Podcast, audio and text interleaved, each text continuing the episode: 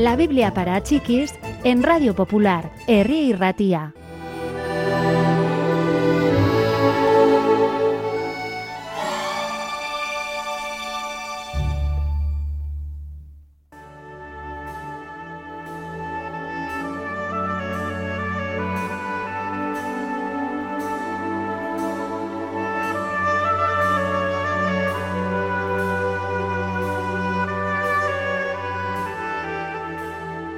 Nazaret solo era una pequeña aldea, un grupo de casas de techo plano apiñadas sobre una colina de Galilea.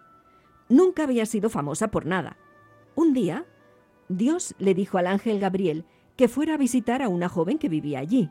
Su nombre era María, y pronto iba a ser dada en matrimonio a un hombre llamado José. La paz sea contigo, le dijo el ángel. Dios está contigo y te ha bendecido.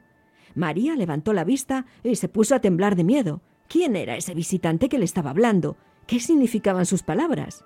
No temas, dijo el ángel. Dios te ha elegido para ser la madre de un hijo varón. Le pondrás por nombre Jesús. Lo conocerán como Hijo del Altísimo. Será el rey de tu pueblo y su reino permanecerá para siempre. Eh, María sacudió la cabeza. Es imposible. Yo soy virgen, dijo y sé que no voy a tener un bebé. Y miró directamente a Gabriel, que le dijo, es el poder de Dios el que hará que todo esto se haga realidad. Recuerda las novedades sobre tu familiar Isabel. Todo el mundo pensaba que era demasiado anciana para tener un hijo, pero ya está embarazada de seis meses. No hay nada imposible para Dios.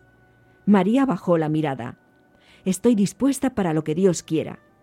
Si lo que dices es verdad, entonces lo acepto y de pronto se había quedado sola de nuevo. Apenas podía creer lo que acababa de pasar.